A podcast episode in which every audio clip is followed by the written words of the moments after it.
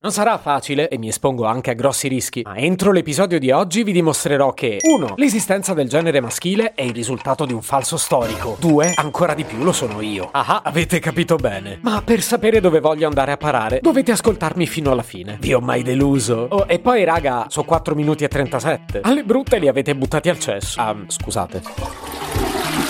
Se potevi cambiarmi carattere, nascevo. Si chiama Marcello Forcina, dice quello che pensa, pensa poco a quello che dice, ma quando c'è da parlare gli bastano 4 minuti e 37 e un Campari Spritz.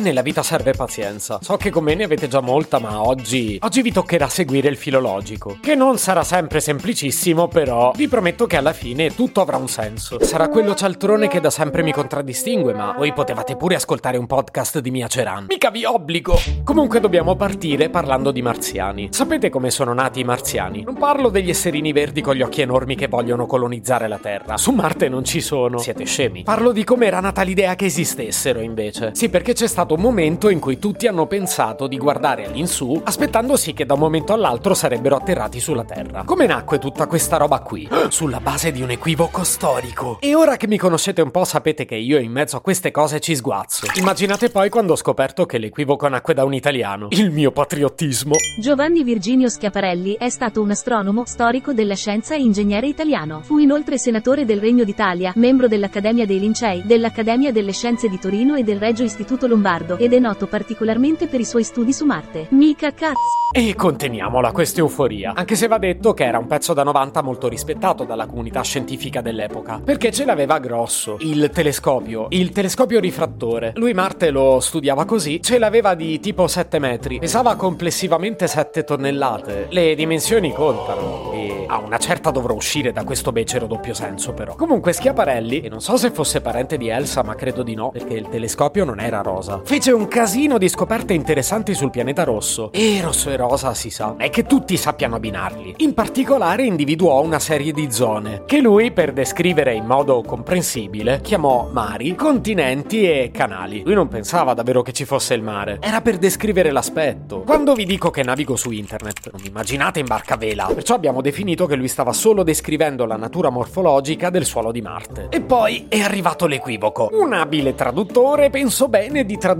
canali Canal. invece che Channel. traduzione formalmente corretta. Non è che uno dei due significa merendina e l'altro pernacchietta. Significano entrambi canale, solo che mentre in italiano c'è un'unica parola per definire i canali, in inglese invece la prima significa canale artificiale fatto dall'uomo, la seconda invece significa canale naturale, quindi aveva tradotto male. Ma soprattutto sbadabam. La comunità scientifica internazionale che prendeva in seria considerazione Schiaparelli iniziò a pensare che se aveva detto così voleva alludere al fatto che Marte fosse popolata di marziani. Su Marte si stava così bene, ci mancava solo il traduttore cretino. E fin qui ci siamo arrivati. Però cosa c'entra il fatto che i marziani sono nati per via di un equivoco di traduzione con quello che vi promettevo all'inizio? 1. L'esistenza del genere maschile è il risultato di un falso storico. 2. Ancora di più lo sono io. Vabbè dai, la prima è semplice. Com'è che si dice le donne vengono da Venere e gli uomini da Marte? Per cui gli uomini sono marziani, i marziani sono il risultato di un equivoco storico e lo siamo anche noi uomini. Io in particolare perché, oltre ad appartenere al genere maschile, mi chiamo Marcello, nome legato al dio Marte. Sono nato a marzo, mese dedicato a Marte, ed era pure martedì. In più ho sempre questo colorito verdognolo che fa di me decisamente un marziano. Sono frutto di un equivoco. Se potevi cambiarmi il carattere, nascevo Ward. Un podcast inutile, effervescente e tossico, come una pasticca di mentos in una bacinella di Coca Zero.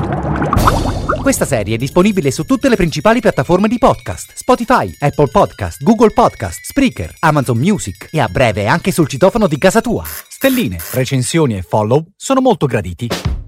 Per due chiacchiere con Marcello e aggiornamenti sui prossimi inutili episodi, segui il canale Instagram chiocciola Nascevo Word oppure cerca su Telegram l'account chiocciola Marcellogram.